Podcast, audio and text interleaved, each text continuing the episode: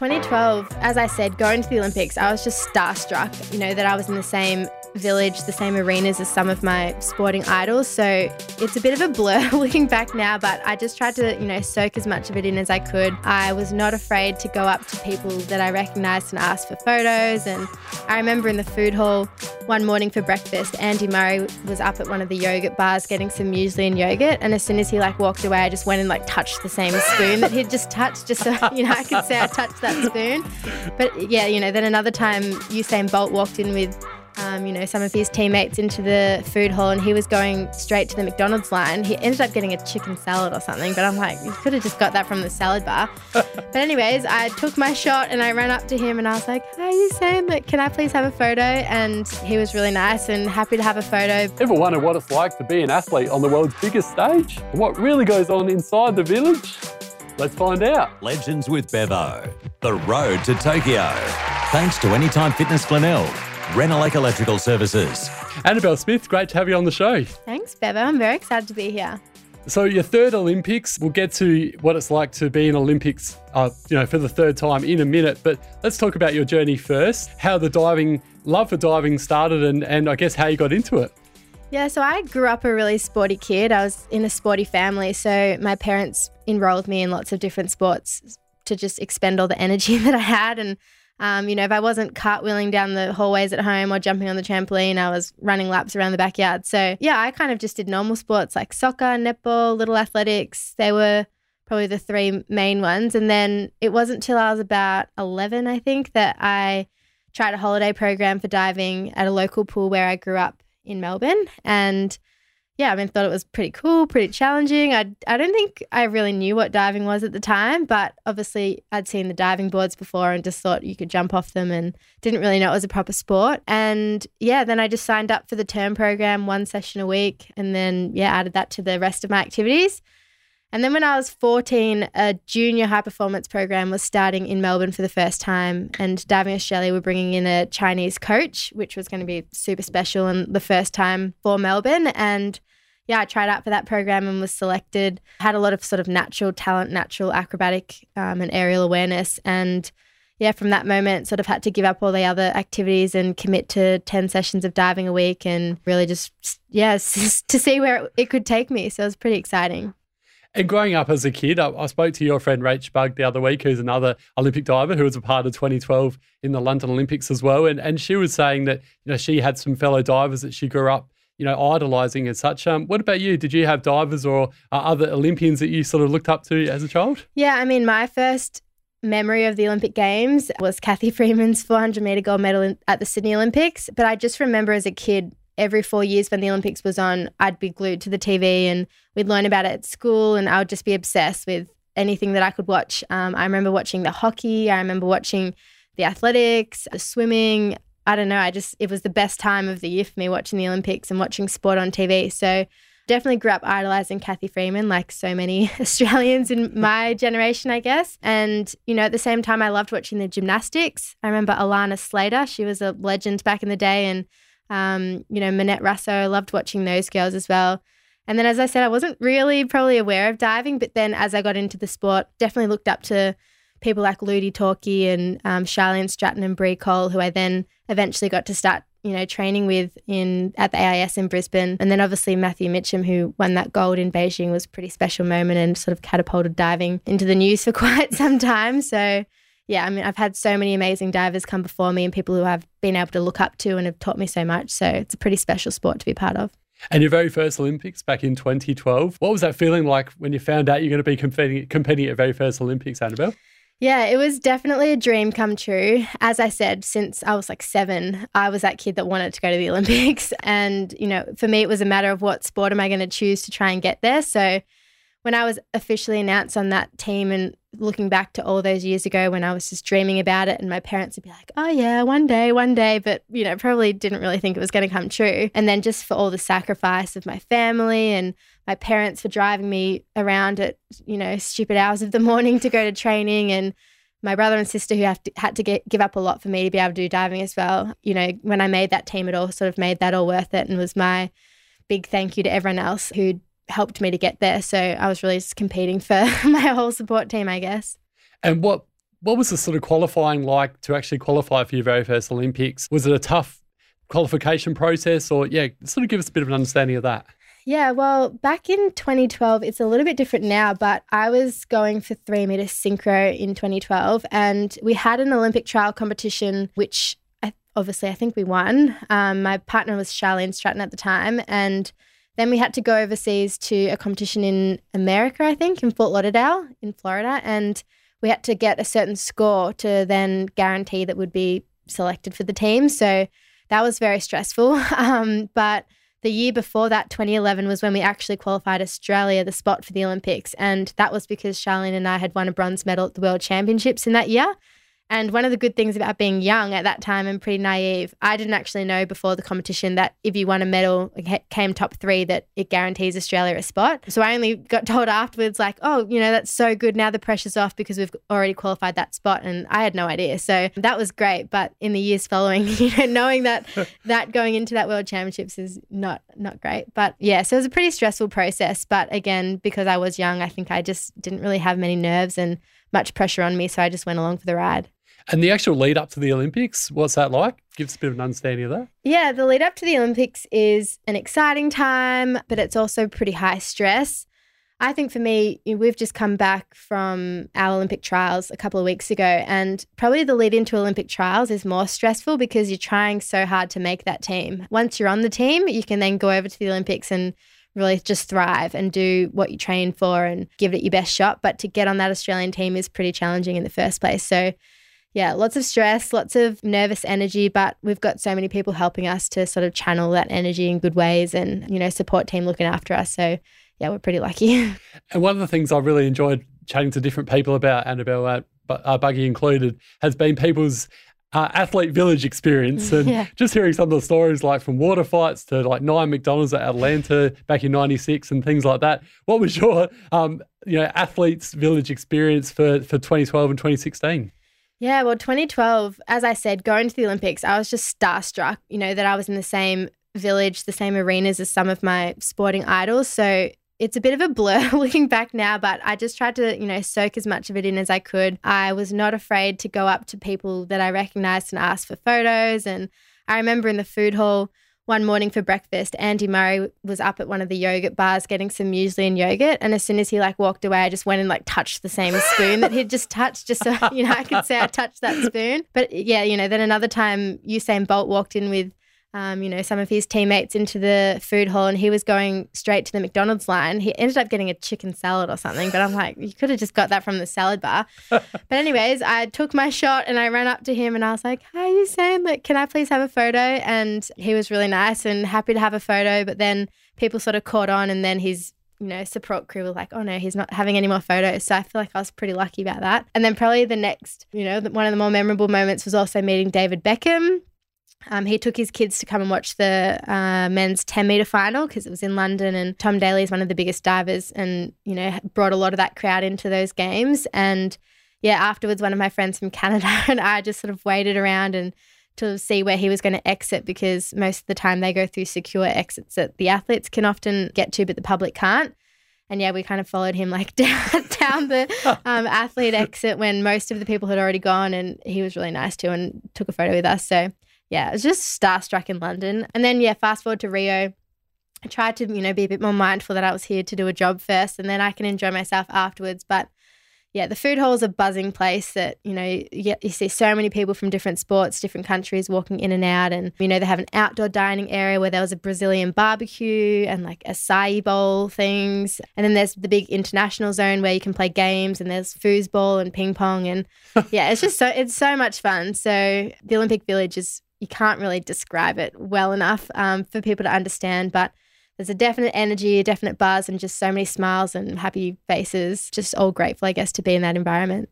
And you touched before on the crowds. We'll get to that in a uh, in a moment in terms of what Tokyo is going to be like this year uh, with the with the small crowds and also no cheering. But when you're actually competing in 2012 and 2016, give us a bit of an understanding in terms of the buzz of the crowd you know, when you when you've sort of finished your dive and and what that feeling was like as well, Anabelle. Yeah, well, we're not really used to as divers having big crowds because generally, you know, we don't really have that many people except for competitions in China. There's always a full stadium in China. But in London, they packed out that stadium and it was a brand new facility. So I can't remember exactly how many seats, but there was a lot of people and both sides of the diving pool. So I just remember walking out and being introduced for our first dive and just looking around like, my gosh, like, holy cow, how am I going to you know, blur this out. But pretty quickly, it's sort of, you know, the the diving focus just takes over, and you sort of just go along with it. But hearing the loud cheers and you know just the buzz of the arena was pretty special. And then Rio was a totally different experience because we competed in an outdoor pool. So not only was there not as many people in the stands in Rio, also because there was no roof, it sort of took away a little bit from that atmosphere because it was so open. It had its benefits being in an outdoor pool because it was different. It looked great on TV and the weather was really nice. So, you know, we lucked out with that. But yeah, it was a bit different because it didn't feel so insular and a little bit less noise. But yeah, both experiences were pretty cool. I'm speaking, of course, to Anabelle Smith, three time Olympian. She's going to be part of the, the diving team for Tokyo, which is super exciting. Now, this last 12 months, we know it's uh, how difficult it's been for everyone around the world, Anabelle, but I just feel so sorry for athletes when they sort of found out the Olympics was going to be postponed. Um, I, guess uh, give us a bit of an insight in terms of what the last 12 months have been like and, and that feeling when you found out it was going to be postponed. It's really interesting to reflect back because I remember pretty clearly the news of when obviously the COVID situation was really skyrocketing and, you know, the whole world was affected and things were starting to slow down and then close down. And I remember thinking, okay, this first competition that was upcoming is cancelled. Like maybe the Olympics will still go ahead. And then eventually the Olympics were postponed. And I was pretty devastated because I really felt ready. The four year build up, I felt ready to go.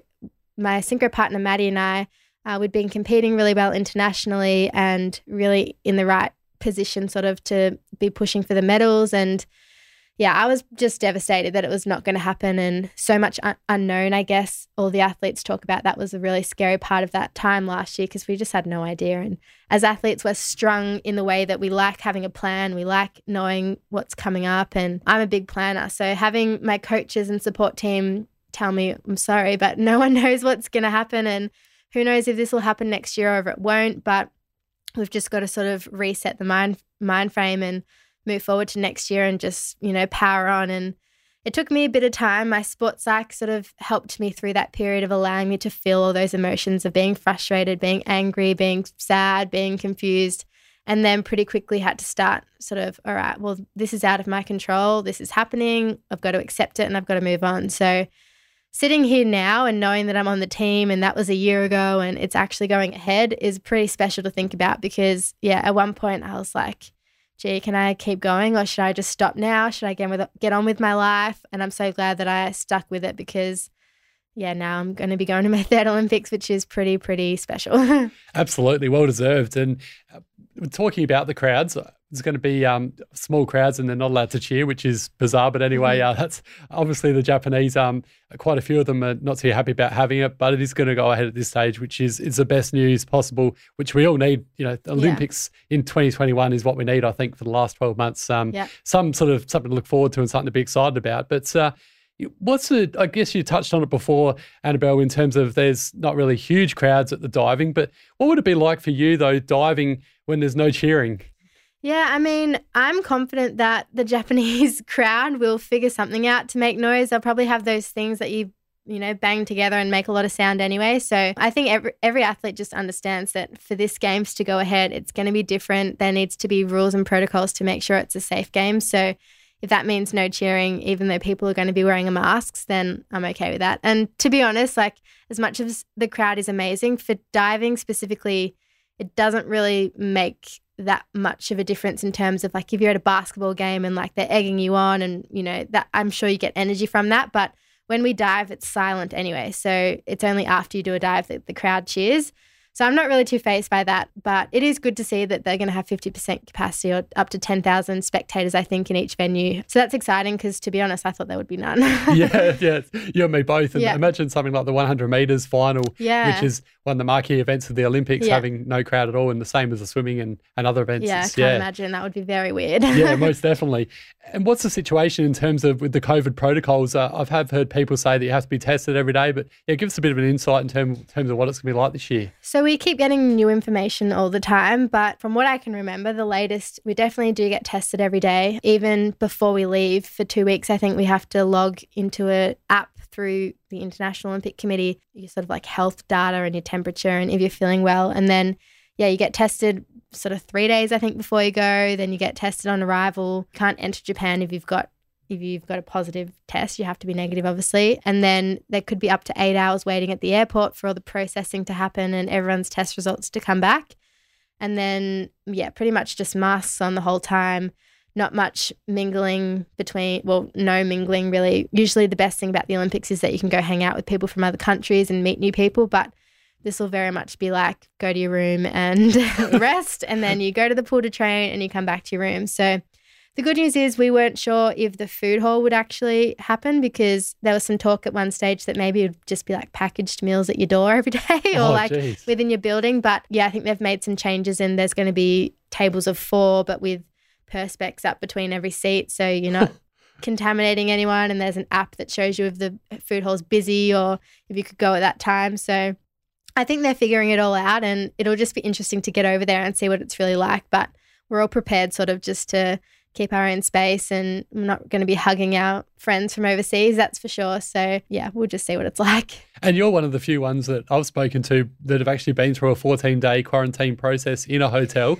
Yes. What was that experience like, Anabelle, and, and how'd you get through it? Yeah, so I came over to Adelaide to get back to training September last year when Melbourne was in their lockdown still and had to do the, that two weeks. Going into it, I tried to prepare myself and have all the activities to do, and all my friends knew I was going to be in there, so had plenty of people to talk to. But it probably wasn't as bad as I expected. We were fortunate to have a room with a balcony, so I had some fresh air, and I really just enjoyed switching off and having no responsibility in my days. but probably after the first week, and as the days sort of was getting closer to leaving, I was very much ready to get out and be able to walk further than the five meters of my room. But not going to lie, I enjoyed having a bath every day and you know, just kind of going at my own pace and not having a bedtime. And I struggled a bit with the food because I'm pretty picky with food. I like to eat pretty healthy and have quite a few food, intolerances that I have to work around. So I ended up doing like Coles online order. You could get Uber Eats. So it wasn't too bad, but I'm not really looking forward to having to do that again either.